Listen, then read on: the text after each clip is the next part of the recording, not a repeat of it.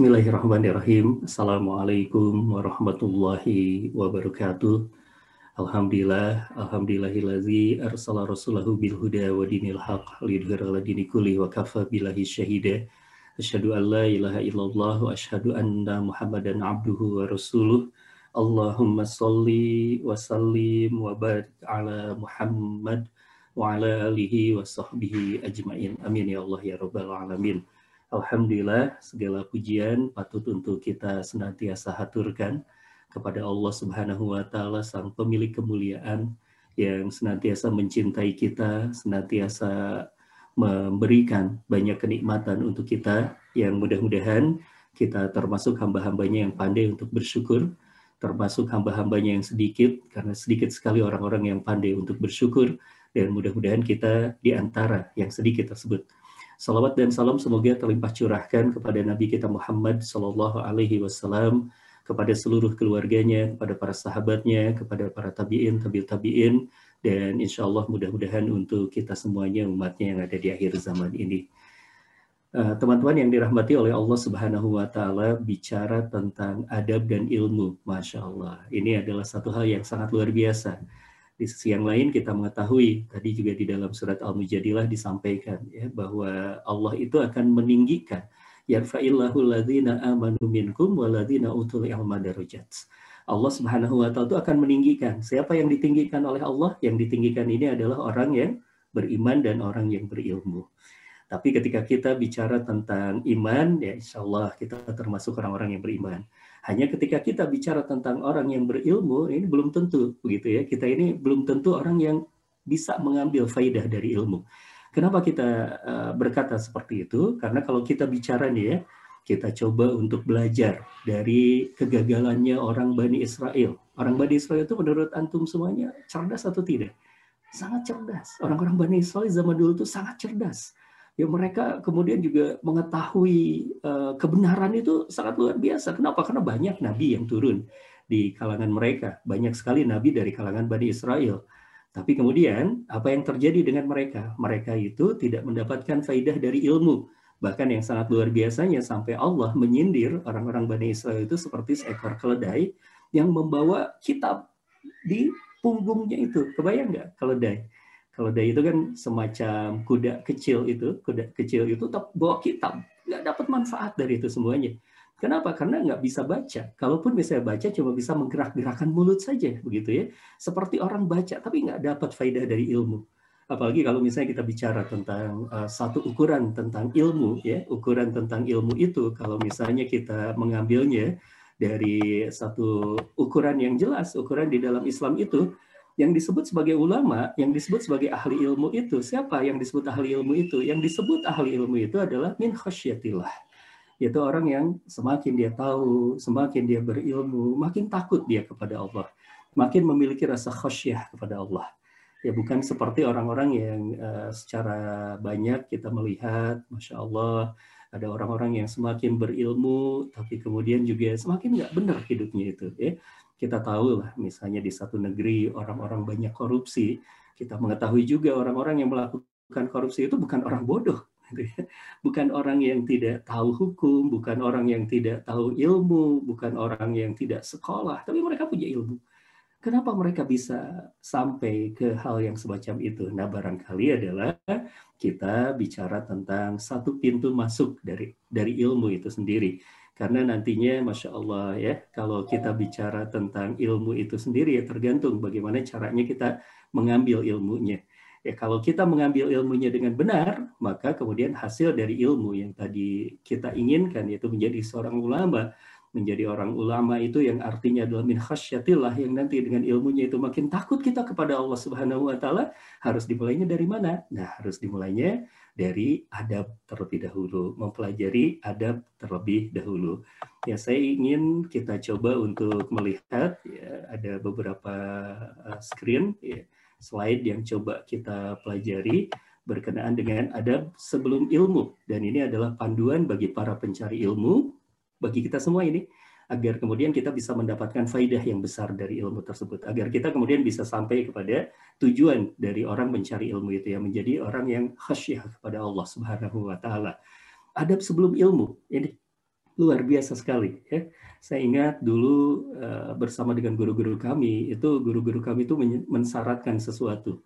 Ya, tatkala kita menuntut ilmu dari beliau, talaki, mengambil ilmu dari beliau, muhadharah, ya, bagaimana hadir, bertatap muka, mulazamah dengan orang-orang itu, dengan para ulama tersebut, itu melazimkan sesuatu, mewasiatkan sesuatu, mewajibkan sesuatu, yaitu untuk mempelajari adab terlebih dahulu.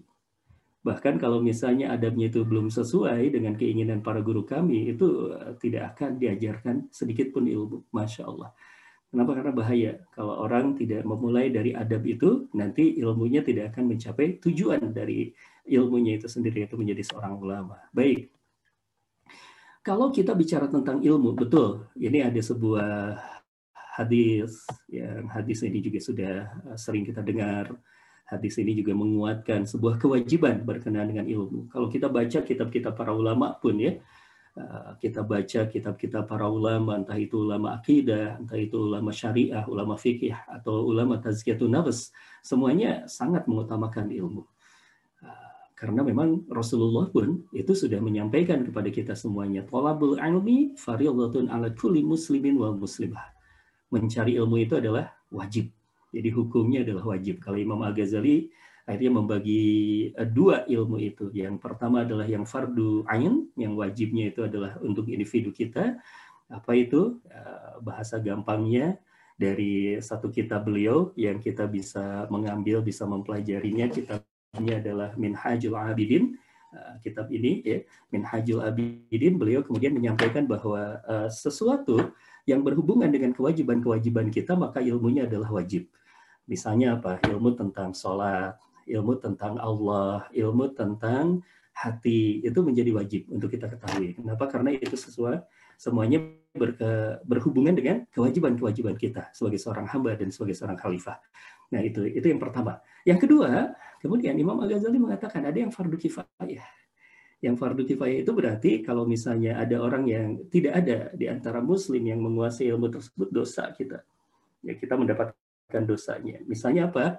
Ya, kalau dirujuk kepada penjelasan di Imam Al-Ghazali, misalnya masalah-masalah furu', masalah-masalah cabang. Di dalam akidah sendiri ada cabangnya. Ya, bagaimana kita mengatasi berdebatnya kita dengan orang Mu'tazilah, dengan orang Jabariyah, dengan orang Qadariyah. Nah, itu kalau misalnya kita, ya, ingin mempelajari itu termasuk yang fardu kifayah.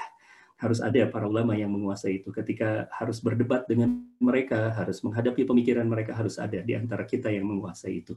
Atau kemudian yang termasuk yang fardu kifayah ini adalah ilmu-ilmu terapan, ya, sains itu, kedokteran, ekonomi, teknik, itu harus dikuasai. Karena ini adalah bagian dari ilmu alat untuk bisa melancarkan yang namanya tuh tugas kita sebagai seorang khalifah.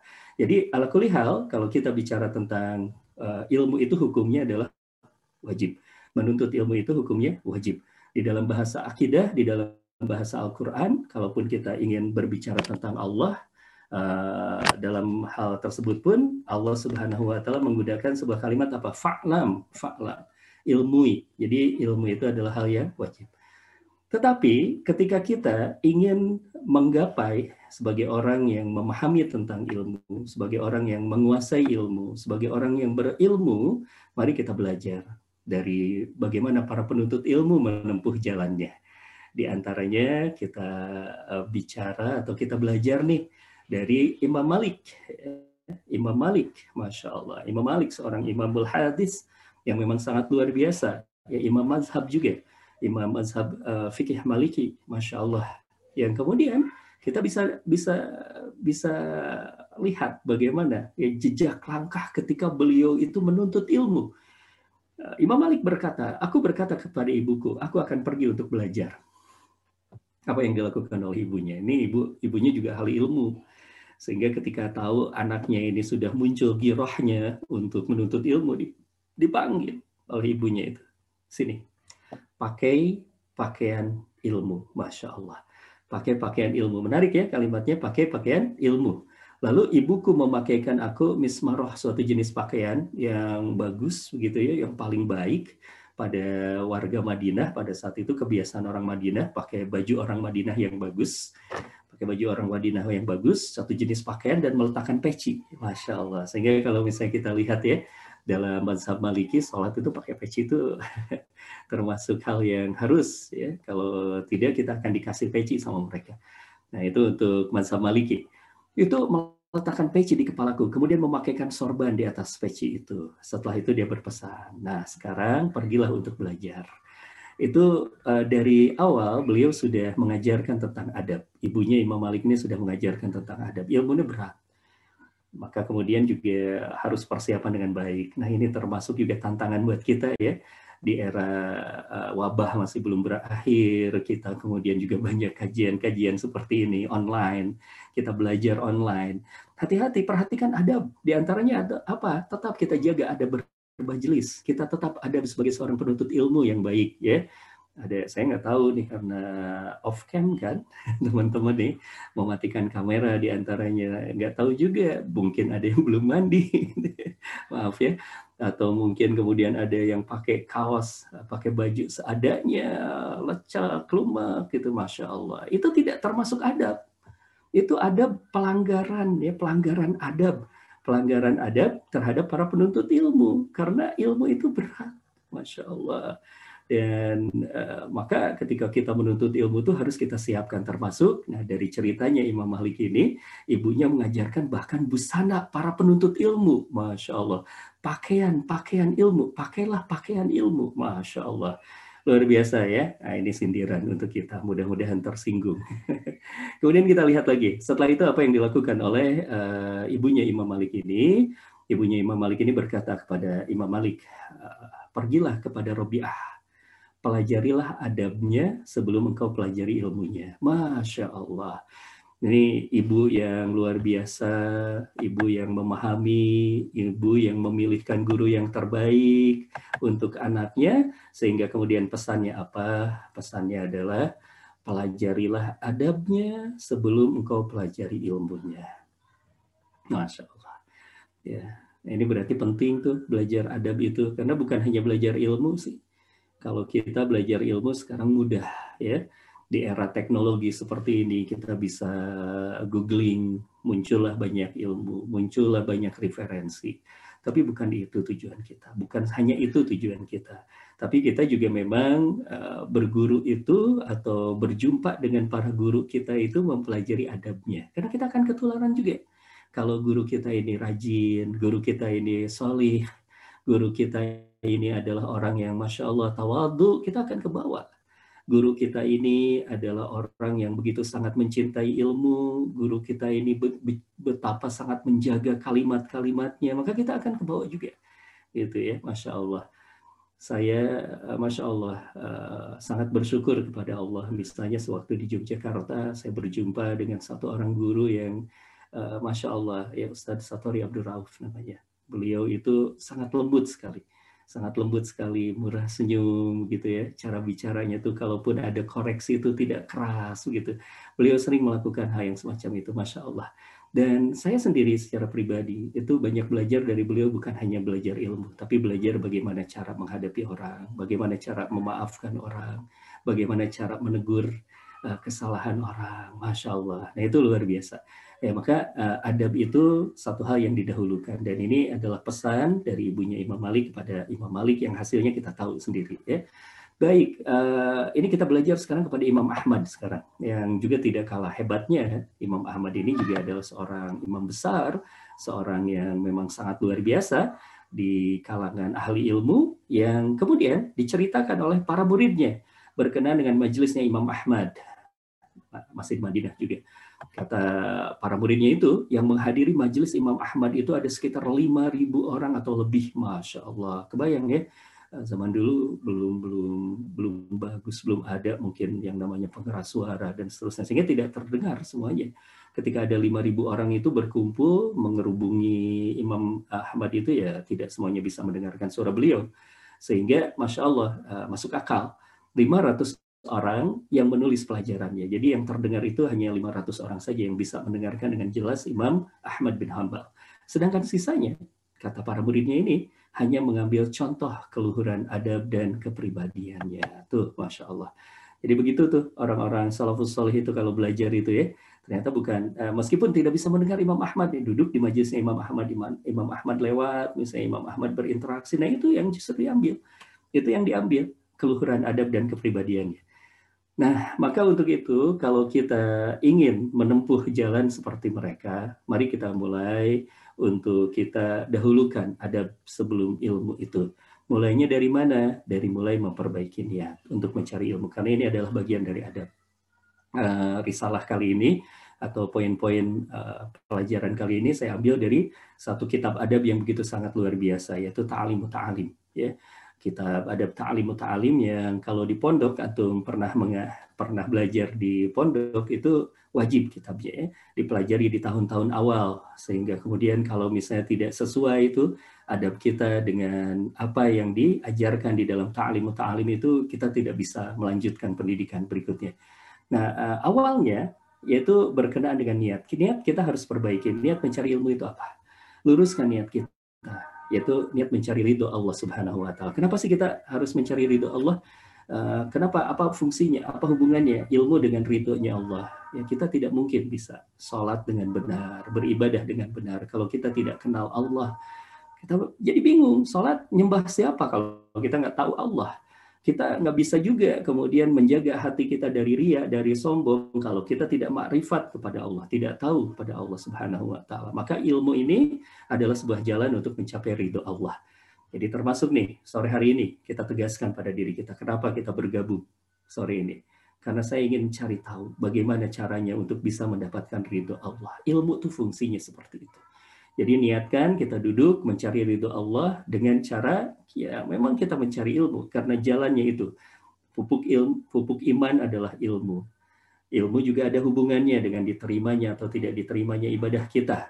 Karena seorang yang berilmu beribadah berbeda dengan seorang yang tidak berilmu lalu beribadah. Bisa jadi orang yang tidak berilmu beribadah itu ya tidak diterima amalnya. Maka luruskan terlebih dahulu. Ini satu langkah pertama kalau kita bicara tentang adab. Para penuntut ilmu itu adalah berniat mencari ridho Allah agar bisa beribadah dengan baik kepada Allah. Dan yang berikutnya yaitu niatkan kita sedang bersyukur atas nikmat sehat dan nikmat akal. Masya Allah, kita punya akal nih.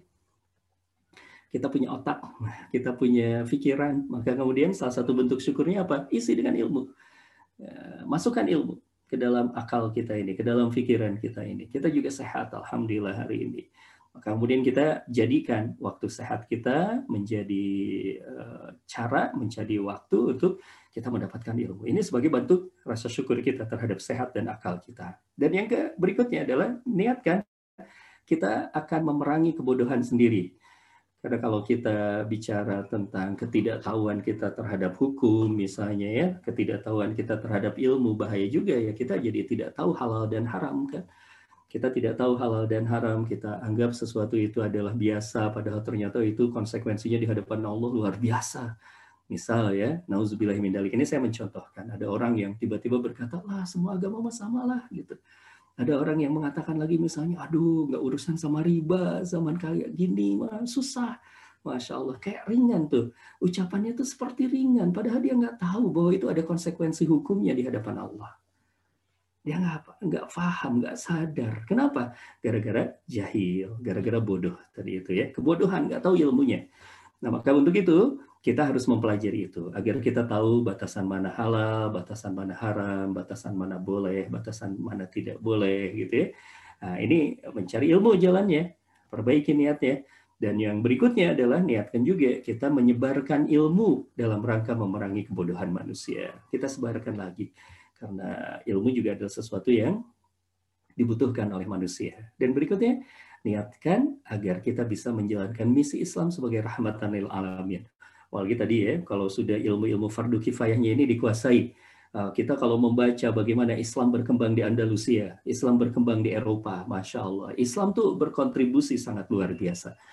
Orang-orang Eropa misalnya bicara tentang Renaissance, bicara tentang kebangkitan Islam, kebangkitan Eropa, itu tidak bisa dilepaskan sebenarnya dari bagaimana kontribusinya para sarjana Islam, para ilmuwan Islam yang menerjemahkan karya-karyanya Aristoteles, karya-karyanya Plato, karya-karyanya orang-orang terdahulu, para ilmuwan terdahulu, yang kemudian dipelajari kembali di era Renesansnya mereka, begitu. Tapi kadang-kadang mereka nggak jujur ya. Orang-orang Barat ini nggak jujur. Mereka berkata bahwa kami Renesans karena mempelajari hasanah keilmuan Yunani, Persia, Romawi, padahal mereka nggak langsung mempelajari itu. Mereka mempelajarinya adalah dari teks yang dikumpulkan, ditranskripsikan ke dalam bahasa Arab di mana, di Andalusia. Mereka kadang-kadang nggak jujur tentang hal itu, Masya Allah. Tapi buat kita, kita niatkan ilmu ini agar bisa menjalankan misi Islam sebagai rahmatan lil alamin. Dan yang puncaknya adalah mencari kebahagiaan akhirat. Kita masuk surga juga perlu ilmu. Kita selamat dari neraka juga perlu ilmu. Ini niatkan untuk mencari ilmu. Jangan sampai kita berniat sedikit saja. Misalnya kita nyari ilmu untuk apa? Agar kita disangka orang alim. Waduh, Masya Allah, itu sudah salah tuh dari awal. Atau kita berkata, wah saya biar mendapatkan uang dari ilmu saya. Hati-hati gitu ya. Meskipun nanti juga kita akan mendapatkan sesuatu, misalnya ada di antara antum ya, belajar kedokteran misalnya, atau belajar apa teknik gitu ya, satu saat kemudian bekerja menjadi seorang profesional dapat uang juga sih. Tapi kemudian juga jangan diniatkan dari awal. Niatkan kalau misalnya antum Anda belajar kedokteran, Anda niatkan bahwa saya ingin menolong manusia, saya ingin membantu mereka. Ketika mempelajari teknik ya, ingin membantu mereka dengan inovasi-inovasi, dengan apa begitu, karena memang sarjana Islam dulu seperti itu ya, gitu ya. Perkara nanti dapat uang atau tidak itu urusan nanti. Urusan rezeki itu adalah satu hal yang memang insya Allah akan ada, berdasarkan sunatullah juga, ikhtiarnya kita luar biasa, Allah juga pasti akan meridhoi kita. Dan bukan hanya itu tujuan kehidupan kita, karena buat kita adalah kehidupan akhirat. Baik, itu yang pertama. Luruskan niat. Adab yang kedua. Bagi seorang para pencari ilmu, adab yang kedua yang didahulukan, ya ketika kita bicara tentang adab sebelum ilmu itu adalah menjauhi akhlak tercela terlebih dahulu. Masya Allah. Ini luar biasa ya, menjauhi akhlak tercela. Karena ilmu itu musuh bagi orang-orang yang sombong. Orang sombong itu susah. Dapat ilmunya susah. Ya. Orang sombong itu susah dapat ilmu, Masya Allah. Dikasih tahu, nggak mau nerima. Dikasih referensi, dia katakan ini bukan dari Ustadz saya. Masya Allah, susah lah ngomong dengan orang-orang yang sombong gitu. Makanya kemudian adab para penuntut ilmu diantaranya adalah rendah hatilah kita. Kita harus punya sifat rendah hati. Kalau saya sering menyatakan, sering menyampaikan bahwa kalau kita sudah dan sedang menjadi para penuntut ilmu, itu harus punya mental pembelajar. Apa itu mental pembelajar? Begini mental pembelajar itu. Saya berkata bahwa saya tahu sesuatu karena saya belajar. Tapi saya yakin dan saya sadar bahwa masih banyak sekali yang belum saya tahu. Sehingga ketika ada yang berbeda, yang di depan mata saya itu berbeda dengan pengetahuan yang saya ketahui, maka tugas saya adalah mempelajari. Karena bisa jadi sesuatu yang berbeda itu adalah sesuatu yang belum saya pelajari. Nah, itu mentalnya para penuntut ilmu. Sehingga kita tidak keras, tidak reaksioner, ya, tidak melecehkan sumber-sumber ilmu yang lain, tidak menutup dari sumber-sumber ilmu yang lain. Yang ini banyak sekarang ini dilakukan oleh para penuntut ilmu. Baru belajar satu hadis, dua hadis, baru hijrah bulan kemarin, 2 bulan kemarin, 3 bulan kemarin, sudah berubah menjadi seorang ahli fatwa, sudah berubah menjadi seorang mufti, sudah kemudian juga berani mentahzir para asatiz yang belajar bertahun-tahun. Masya Allah. Ini menjadi persoalan. Ya, maka untuk itu adab yang pertama kali yang harus yang ketiga ya, ini adab yang ketiga yang juga harus kita miliki adalah jauhi yang namanya sifat sombong. Bersikaplah rendah hati, muliakan semua orang-orang yang ada di sekitar kita, maka kita akan mendapatkan ilmu. Laksana air bah. Ini Masya Allah di dalam kitab Ta'lim Muta'alim ini saya kutip saja. Laksana air bah. Air musuh dataran tinggi. Ya, diraih keagungan dengan kesungguhan bukan semata dengan tumpukan. Masya Allah, paham? Bahwa musuh ya Nah, musuhnya air itu dataran tinggi, karena memang nggak bisa juga. Susah kalau air mengalir ke atas, itu nggak bisa. Air itu mengalirnya ke bawah. Ilmu itu curahannya mengalir kepada orang yang bersedia di bawah. Bersedia untuk menerima, menengadah, menerima, menampak, ya, menampak kata orang Sunda gitu, nanti gitu, Masya Allah. Seperti itu, ya. Maka kalau tidak kita punya yang seperti itu, rusak, ya, akan terpental. Ilmu diberitahu ini kita menolak, diberitahu ini kita menolak. Sampai saya mengatakan bahwa musuh dari ilmu itu apa? Orang yang, maaf ya, baru membaca satu buku lalu menganggap itulah seluruh ilmu pengetahuan. Itu yang paling bahaya bagi ilmu pengetahuan itu sendiri, gitu ya. Baik, diraih keagungan dengan kesungguhan, bukan semata dengan tumpukan. Meninggikan kita di hadapan orang lain itu nggak ada gunanya, nggak ada gunanya, karena memang tidak akan mendapatkan apapun. Bisakah agung didapat dengan harta tanpa semangat? Banyak sahaya menduduki tingkat merdeka, banyak orang merdeka menduduki tingkat sahaya. Masya Allah. Itu di dalam kitab Ta'limu Ta'lim diterangkan tentang hal tersebut, dikutip syair itu. Ya, bahwa sebenarnya tuh, Masya Allah, ilmu atau keagungan itu tidak bisa didapatkan dengan hanya pengakuan kita. Kita sombong gara-gara harta kita, kita sombong gara-gara kedudukan kita, ya. Ada di antara kita mungkin anak seorang orang kaya, pejabat gitu. Kemudian kita datang ke majelis ilmu dengan membawa label itu. Nggak bisa. Nggak bisa. Tidak bisa. Tidak akan bisa kita mendapatkan ilmu yang seperti itu. Dengan cara seperti itu kita tidak bisa mendapatkan ilmu. Masya Allah. Imam Ahmad bin Hambal itu pernah diminta untuk datang ke istana, ya. Minta datang ke khalifah untuk mengajari anak khalifah. Untuk mengajari anak khalifah. Jadi Imam Ahmad diminta ngajar ke istana. Apa yang dilakukan? Apa yang dijawab oleh Imam Ahmad? Kata beliau, silakan kalau misalnya khalifah anaknya ingin belajar padaku silakan. Tapi dia yang harus datang ke majelisku. Dia yang harus datang ke majelisku, bukan aku yang datang ke istana. Dia yang harus datang ke majelisku, satu. Dan kata Imam Ahmad lagi, ada syaratnya. Dia tidak boleh menuntut tempat yang istimewa. Tidak boleh menuntut diistimewakan dari murid-murid saya yang lain. Semuanya sama. Masya Allah. Nah, ini Imam Ahmad sedang mendidik apa? Ilmu tidak bisa didapatkan kalau kita kemudian juga punya label-label yang Masya Allah seperti itu, yaitu menghalangi ilmu. Maka ini merupakan satu pintu masuk. Jauhi sifat sombong. Kita muncul di majelis ilmu, kita hadir di majelis ilmu, lepaskanlah hal yang seperti itu, ya. Kita adalah seorang hamba Allah yang tadi menginginkan kita mendapatkan ilmu, yang ilmu itu insya Allah akan mengangkat derajat kita. Masya Allah. Ini pertama, ketiga ya, menjauhi akhlak tercela. Berikutnya, ini juga yang ada di dalam kitab Ta'limu Ta'lim, ada pantangan bagi para penuntut ilmu yang berikutnya apa? Masya Allah. Ini disampaikan, ini adab juga, salah satu bagian adab. Orang berilmu itu hendaklah jangan membuat dirinya sendiri menjadi hina lantaran tamak terhadap sesuatu yang tidak semestinya. Apa itu yang tidak semestinya? Tamak terhadap sesuatu yang tidak semestinya, diantaranya misalnya tamak terhadap pujian, ya, tamak terhadap kemuliaan, gitu ya. Jangan sampai terjerumus ke dalam lembah kehinaan ilmu dan ahli ilmu. Maka hendaklah ia memiliki sifat tawadu, sifat tengah-tengah antara sombong dan kecil hati, dan juga sifat iffah. Nah, ini yang diterangkan di dalam kitab Ta'limu Ta'lim itu. Jadi ada para penuntut ilmu nih, hati-hati ya. Jadi jangan sampai kita pergi ke majelis ilmu tuh ya, keluar dari majelis ilmu ingin disebut sebagai orang yang alim, ingin disebut sebagai wah gitu ya, wah ini orang nih sudah bener nih. Nah, kita sikaplah tawadu ya.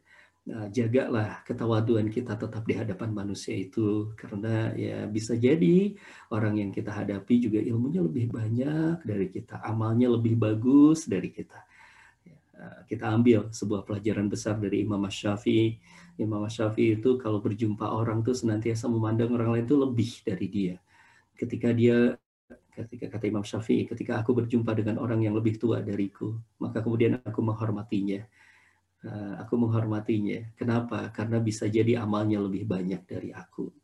Dan ketika aku berjumpa dengan orang-orang yang lebih muda dariku, aku mencintainya. Kenapa? Karena bisa jadi dosanya lebih sedikit dari dosa yang pernah aku lakukan. Masya Allah. Nah, ini pantangan bagi para penuntut ilmu. Jangan kita mencari yang tidak semestinya, mencari pujian orang, mencari kedudukan di hadapan manusia, mencari ketenaran, mencari label, itu enggaklah. Nanti saja itu akan terterap dengan sendirinya, dan itu pun bukan tujuan. Ya, nanti kalau lurus niat kita, kemanfaatan kita dirasakan di tengah masyarakat, Allah yang nanti langsung akan mengangkat derajat kita. Allah yang nanti memperkenalkan kita di tengah masyarakat. Allah yang mengukuhkan keberadaan kita, memanfaatkan diri kita untuk membela agamanya, gitu ya. Jadi ini pantangan yang berikutnya, dan ini termasuk adab bagi para penuntut ilmu. Yang berikutnya, adab bagi para penuntut ilmu adalah bersikap waro. Masya Allah, ini termasuk adab. Apa itu yang termasuk adab para penuntut ilmu? Jangan terlalu banyak makan di antaranya. Jadi selama antum, selama Anda ingin menjadi para penuntut ilmu, ini adabnya nih. Jangan terlalu berlebihan makan. Kenapa? Karena makan itu nantinya akan membuat kita cepat mengantuk. Sementara bagi para penuntut ilmu, Masya Allah, bagi kita nih para penuntut ilmu, waktu kita ini sempit sekali. Ya, mempelajari kitab-kitab para ulama ini belum selesai kita mempelajarinya. Banyak sekali yang harus kita pelajari. Maka jangan terlalu banyak makan. Makan seadanya saja. Makan kemudian juga ya kembalikan kepada fungsinya, yaitu menegakkan tulang punggung kita. Kemudian yang berikutnya, jangan terlalu banyak tidur. Ini ada para penuntut ilmu. Ya, jangan apa-apa tidur, apa-apa rebahan. Jadi kaum rebahan tuh itu bukan adabnya para penuntut ilmu. Nah, para penuntut ilmu memanfaatkan waktu dengan baik malam hari. Bahkan kalau kita lihat ya, bagaimana para penuntut ilmu di zaman para nabi, di zaman para sahabat itu menghidupkan waktunya. Entah itu dengan murojaah ilmu, entah itu dengan menuliskan ilmu yang dia dapatkan siang tadi, gitu ya, dan seterusnya, Masya Allah. Jangan terlalu banyak tidur. Kemudian yang berikutnya, ini adab para penuntut ilmu. Termasuk adab para penuntut ilmu itu adalah jangan terlalu banyak berkata dan melakukan hal yang sia-sia. Masya Allah. Jangan terlalu banyak berkata dan melakukan hal yang sia-sia. Misalnya ya, saya ingin bicara tentang satu ilmu yang sangat krusial, yaitu Al-Quran. Itu ilmu yang sangat mendasarkan di dalam ilmu Islam ini. Fardhu Ain termasuk mempelajari Al-Quran itu, karena wajib buat kita. Nah, misalnya kita ingin menghafalkan, sudah yang lain lagi kan, sudah merupakan satu perlakuan yang spesial terhadap Al-Quran. Kita ingin menghafalkan Al-Quran, atau bahkan kita ingin membaca Al-Quran saja, ya, yang merupakan satu hal yang kata Ibnu Abbas, kalau seseorang tidak berinteraksi dengan Al-Quran selama 40 hari, tidak khatam, itu dianggap mahjur, dianggap orang yang menyepelekan dan menelantarkan Al-Quran. Nah, kita misalnya ingin membaca Quran. Kita ingin membaca Quran. Tapi kemudian kata-kata ini sering kita gunakan untuk yang sia-sia. Gosip lah, bercanda lah yang nggak ada jelasnya.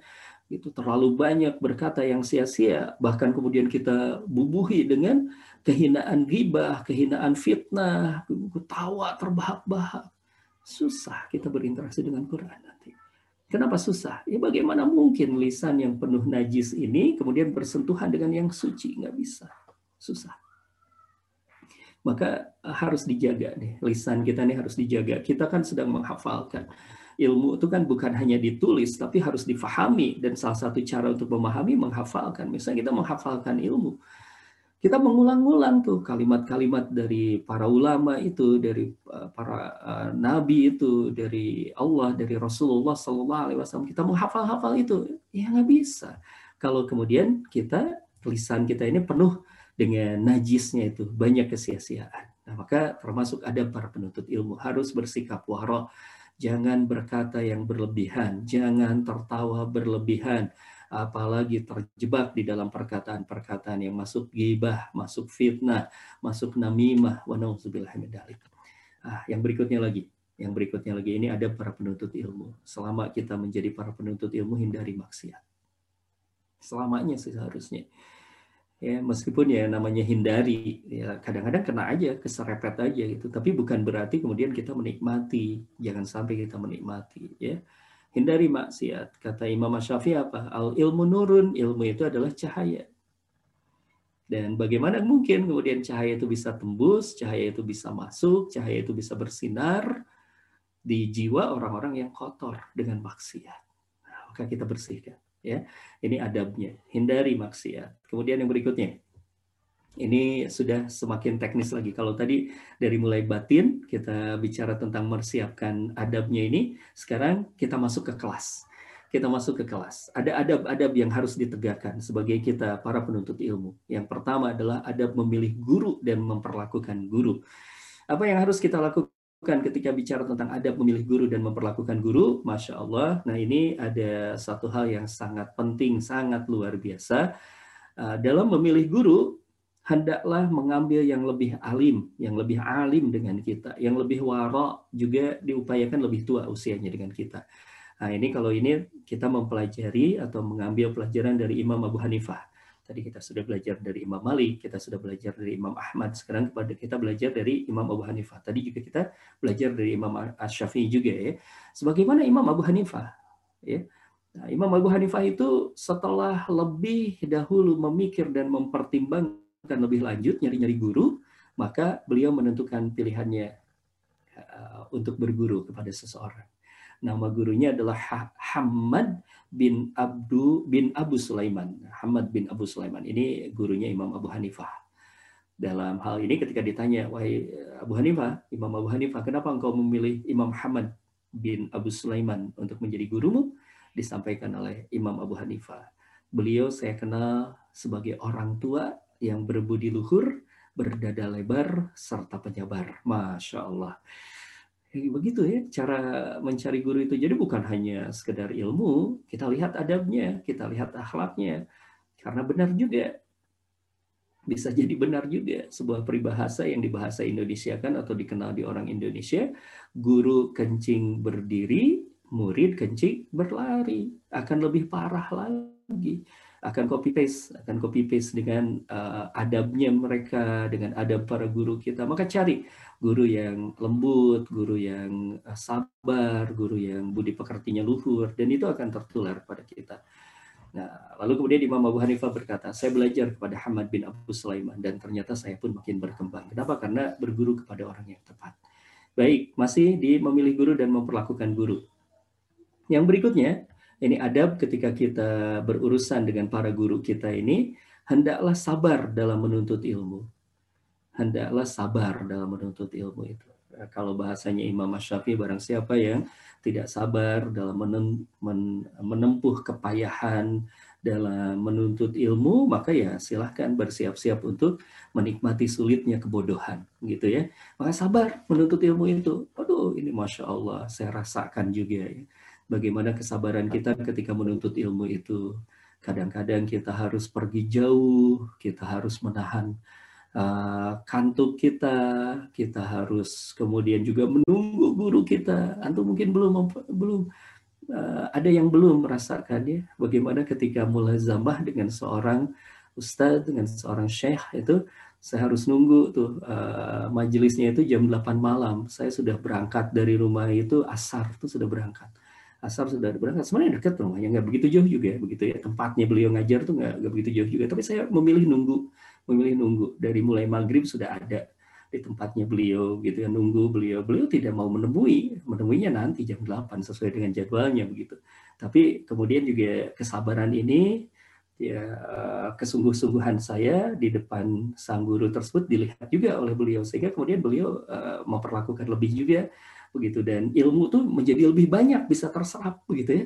Nah, kesabaran dalam menuntut ilmu, kadang-kadang beliau nggak ada juga, hujan udah jauh-jauh gitu ya, udah nunggu, kemudian ternyata beliau berhalangan hadir juga, beliau memberikan kabar. Ya sudah, ini adalah bagian dari kesabaran kita dalam menuntut ilmu. Apalagi kalau kita bicara tentang mempelajari suatu kitab, Masya Allah, ini hati-hati itu. Harus tuntas belajar ilmu itu ya. Jangan sampai kita nih loncat-loncat, lompat-lompat kalau belajar ilmu itu bahaya. Apalagi kalau misalnya kita mempelajari fikih, mempelajari akidah gitu. Belum selesai satu kitab, kita udah lompat lagi kepada kitab yang lain, Masya Allah. Kenapa? Karena mempelajari sepotong-sepotong itu lebih berbahaya daripada tidak mempelajari sama sekali. Ya, karena pemahaman yang sepotong-sepotong itu bisa, kesimpulan kita bisa salah. Kesimpulan kita bisa salah.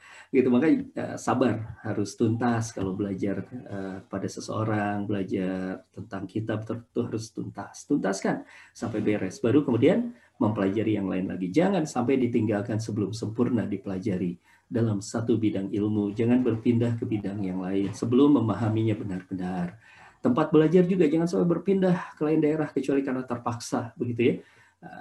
Ini Masya Allah, itu adalah bagian dari adab para penuntut ilmu. Kita kadang-kadang Masya Allah milih-milih gitu ya, kita milih-milih bahkan menjadi tidak sistematis. Nah inilah bagian dari adab yang terlanggar juga. Kemudian yang berikutnya, muliakan guru kita ya.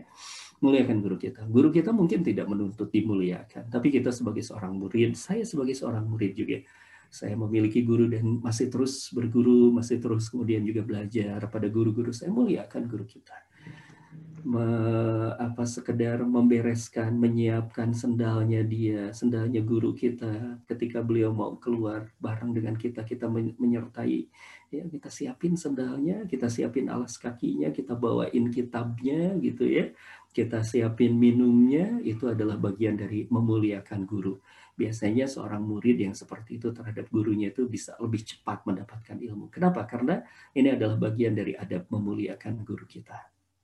Nah, berikutnya lagi, kita bicara tentang adab berikutnya bagi para penuntut ilmu, yaitu memuliakan sumber-sumber ilmu, yang ini kadang-kadang sudah sangat dilupakan oleh banyak orang.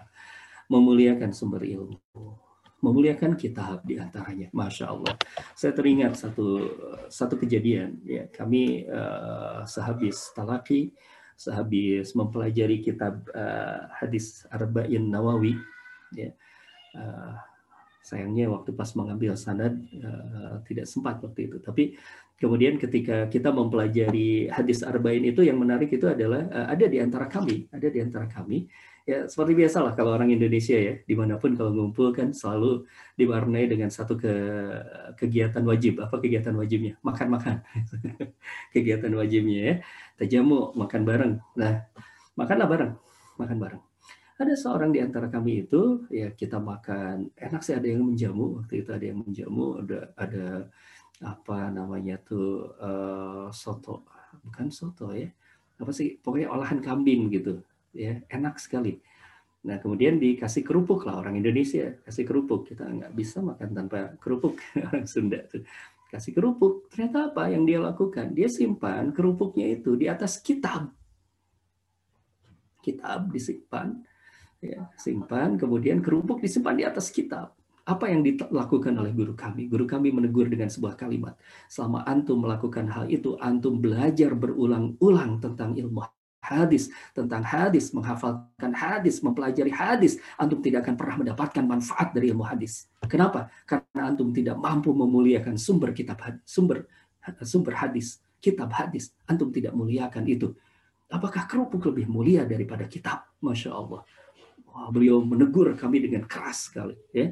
Kadang-kadang kita ini sekarang ini, kalau kita bicara tentang sumber-sumber ilmu ini, kitab kita, buku kita, bahkan Al-Quran, kita tidak mampu untuk memuliakan sumber-sumber kitab, sumber-sumber ilmu kita. Kita letakkan di mana-mana saja, begitu ya, Masya Allah. Saya pernah lihat tuh, ada satu foto para santri Quran, nggak tahu di negeri mana, nampaknya di Afrika itu, di Afrika ya, karena banyak santrinya tuh hitam semua, begitu gurunya juga, ustadznya juga hitam. Lalu kemudian ketika itu ustadznya itu sedang memperbaiki yang namanya tuh apa, lampu, memperbaiki lampu, karena lampu nampaknya di pondok mereka itu mati. Lalu kemudian dia pasang yang namanya tuh pasang ya semacam tangga, begitu, tangga untuk memperbaiki itu. Dan para santri yang sedang memegang Quran, karena tidak rela Qurannya itu lebih rendah dari kaki orang yang sedang naik memperbaiki lampu tersebut, mengangkat Qurannya ke atas. Masya Allah. Kenapa? Karena biar kemudian Al-Quran ini tidak ada di bawah telapak kakinya, tidak posisinya itu tidak lebih rendah dari kaki orang yang sedang naik ke tangga untuk memperbaiki yang namanya lampu tersebut. Masya Allah, itu salah satu adab para penuntut ilmu yang kadang-kadang sekarang ini sudah mulai kita lupakan. Memuliakan kitab. Nah, termasuk ya, kalau misalnya kita bicara tentang memuliakan kitab ini, termasuk arti mengagungkan ilmu itu yaitu memuliakan kitab. Karena itu sebaiknya pelajar jika mengambil kitabnya selalu dalam keadaan suci misalnya. Masya Allah. Kita ini penulisnya, penulis dari kitab ini, Syekhul Islam Samsul Aimah Al-Khulwani pernah berkata, hanya saya dapati ilmu-ilmuku ini adalah dengan mengagungkannya. Sungguh saya mengambil kertas belajarku saja itu dalam keadaan suci. Jadi berwudu, nggak mau dia ngambil kertas saja. Kenapa? Karena kertas itu juga adalah sarana sumber ilmu. Ya. Dia mengambil buku catatannya saja, wudu, Masya Allah, memuliakan kitab. Ya. Kemudian juga yang berikutnya, karena catatan nih, catatan juga termasuk sumber kan, termasuk sumber ilmu. Nah, saya juga nggak tahu nih di antara antum semuanya, di antara teman-teman yang bergabung sore hari ini, berapa banyak di antara kita yang mencatat. Padahal itu adalah salah satu adab dari para penuntut ilmu, yaitu mencatat, mengikat ilmu dengan catatan-catatan kita. Ya, nah kalau kita sudah mencatat, alhamdulillah kita sudah beradab terhadap ilmu, lalu kemudian ada juga sebuah panduannya. Jangan mencatat, kecuali catatlah dengan baik dan jelas. Kenapa? Karena catatan itu juga akan menjadi sebuah sumber ilmu buat kita. Ya, sebuah sumber ilmu juga buat orang-orang kemudian. Nanti mungkin antum punya anak, punya istri, punya suami, nanti bisa menjadi sumber ilmu yang dibaca. Ini catatan ubi, catatan ayah nih, catatan ibu nih, catatan abi nih, catatan umi nih. Baca, Masya Allah. Maka jangan mencatat kecuali catat dengan baik dan jelas. Dan ini adalah bagian dari adab, ya, bagian dari adab para penuntut ilmu. Berikutnya lagi, Masya Allah, kita sekarang coba masuk ke yang lainnya, yaitu bersungguh-sungguh dalam belajar, ya, bersungguh-sungguh dalam belajar, bersungguh-sungguh dalam belajar. Ini sangat penting sekali, karena kalau kita tidak sungguh-sungguh juga berat sekali, ya, bersungguh-sungguh dalam belajar. Dan ini adalah bagian dari adab para penuntut ilmu. Kita coba lihat adab dari para penuntut ilmu yang berkata dengan bersungguh-sungguh dalam belajar ini, mengambil dari kitab Ta'alim Muta'alim ini ada kalimat seperti ini. Seukur kesulitan, ukurlah keluhuran. Siapa yang ingin luhur, jangan tidur semalaman. Artinya bersungguh-sungguh, ya, maksudnya kau ingin mulia tapi tidur di malam hari. Padahal hanya dengan menyelam lautan permata akan engkau dapati keluhuran derajat dengan hikmah yang tinggi, keluhuran seseorang dengan berjaga di malam hari. Masya Allah. Lalu kemudian beliau menulis tuh di dalam kitabnya itu, kubuang tidurku di malam hari demi ridhomu ya maulal mawali. Siapa tanpa mau sengsara inginkan keluhuran, mengulur umur yang takkan kedapatan. Masya Allah. Bahasanya sangat tinggi. Ini diterjemahkan dalam bahasa Indonesia juga masih sulit. Gitu. Artinya adalah kalau secara gampangnya adalah bersungguh-sungguh untuk belajar. Termasuk juga memanfaatkan waktu. Jangan terlalu banyak tidur. Kita mengulang-ulang. Tadi mulai dari mencatat, mulai dari perhatian, mencatat dengan baik. Kemudian melakukan risame. Ya. Ada risamenya. Kemudian yang berikutnya kita bandingkan lagi. Kita ada sumber-sumber pembanding, kita perkaya, kita kemudian catat lagi, kita internalisasikan lagi. Ini sungguh-sungguh baru dalam belajar. Bukan hanya sekedar cuma nyatat aja. Ya, Masya Allah. Nah, baik.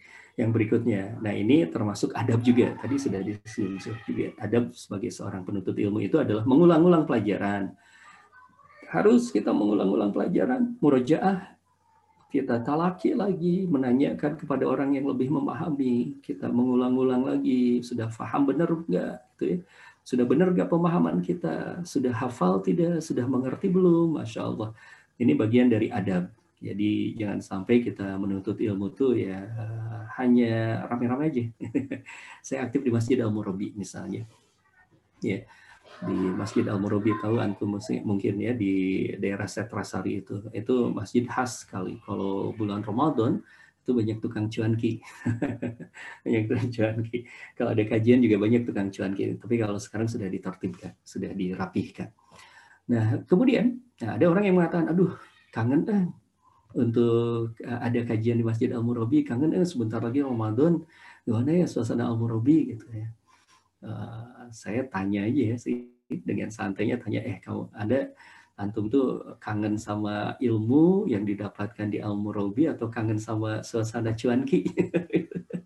Sambil ketawa mereka mungkin iya sih, kangen makan cuanki. Waduh, hati-hati ya.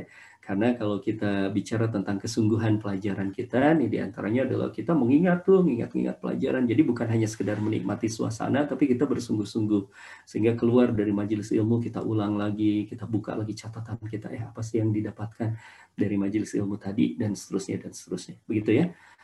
Ini juga termasuk adab bagi para penuntut ilmu, membuat catatan pelajaran. Kembangkan, ikat ilmu dengan mencatat, cari referensi tambahan.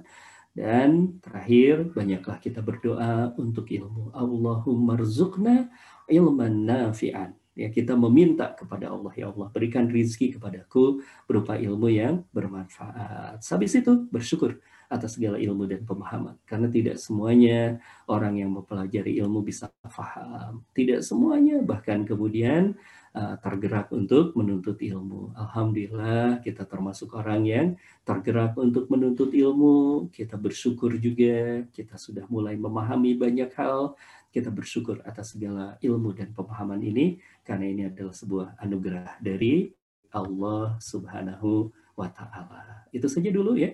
Mudah-mudahan ini bisa menginspirasikan kita. Beginilah cara kita untuk menuntut ilmu, beginilah cara kita untuk memperlakukan ilmu. Dan ini merupakan satu hal yang juga kita harus ingat-ingat, ilmu sebelum adab.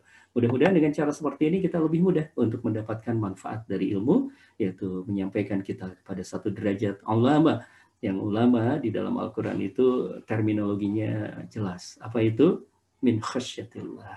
Orang-orang yang nanti memiliki khasyah, memiliki rasa takut kepada Allah. Teman-teman yang dirahmati oleh Allah Subhanahu wa Ta'ala, ilmu adalah satu jalan kemuliaan, dan ilmu adalah satu hal yang dijanjikan oleh Allah, sebuah janji yang begitu sangat indah. Yarfa'illahu ladina amanu waladina utul ilma darujat. Yarfa'illah, Allah akan mengangkat derajat orang-orang yang beriman dan orang-orang yang berilmu beberapa derajat. Dan untuk itu jalan kemuliaan ini mari kita tempuh, dan untuk jalan kemuliaan yang kita tempuh ini mulailah dari adab, karena sesuatu yang dimulai dari adab akan menghasilkan kemuliaan, tidak kemudian juga menghasilkan justru kerusakan-kerusakan kita. Jangan sampai kita termasuk orang yang menuntut ilmu tapi hasilnya adalah kita semakin jumawa di hadapan manusia, bahkan kemudian kita memiliki akhlak yang tidak mulia. Wa na'udzubillahi min dzalik. Mudah-mudahan Allah Subhanahu wa Ta'ala memberikan kepada kita rizki berupa ilmu yang bermanfaat. Subhanaka Allahumma wa bihamdika asyhadu an la ilaha illa anta astaghfiruka wa atubu ilaik.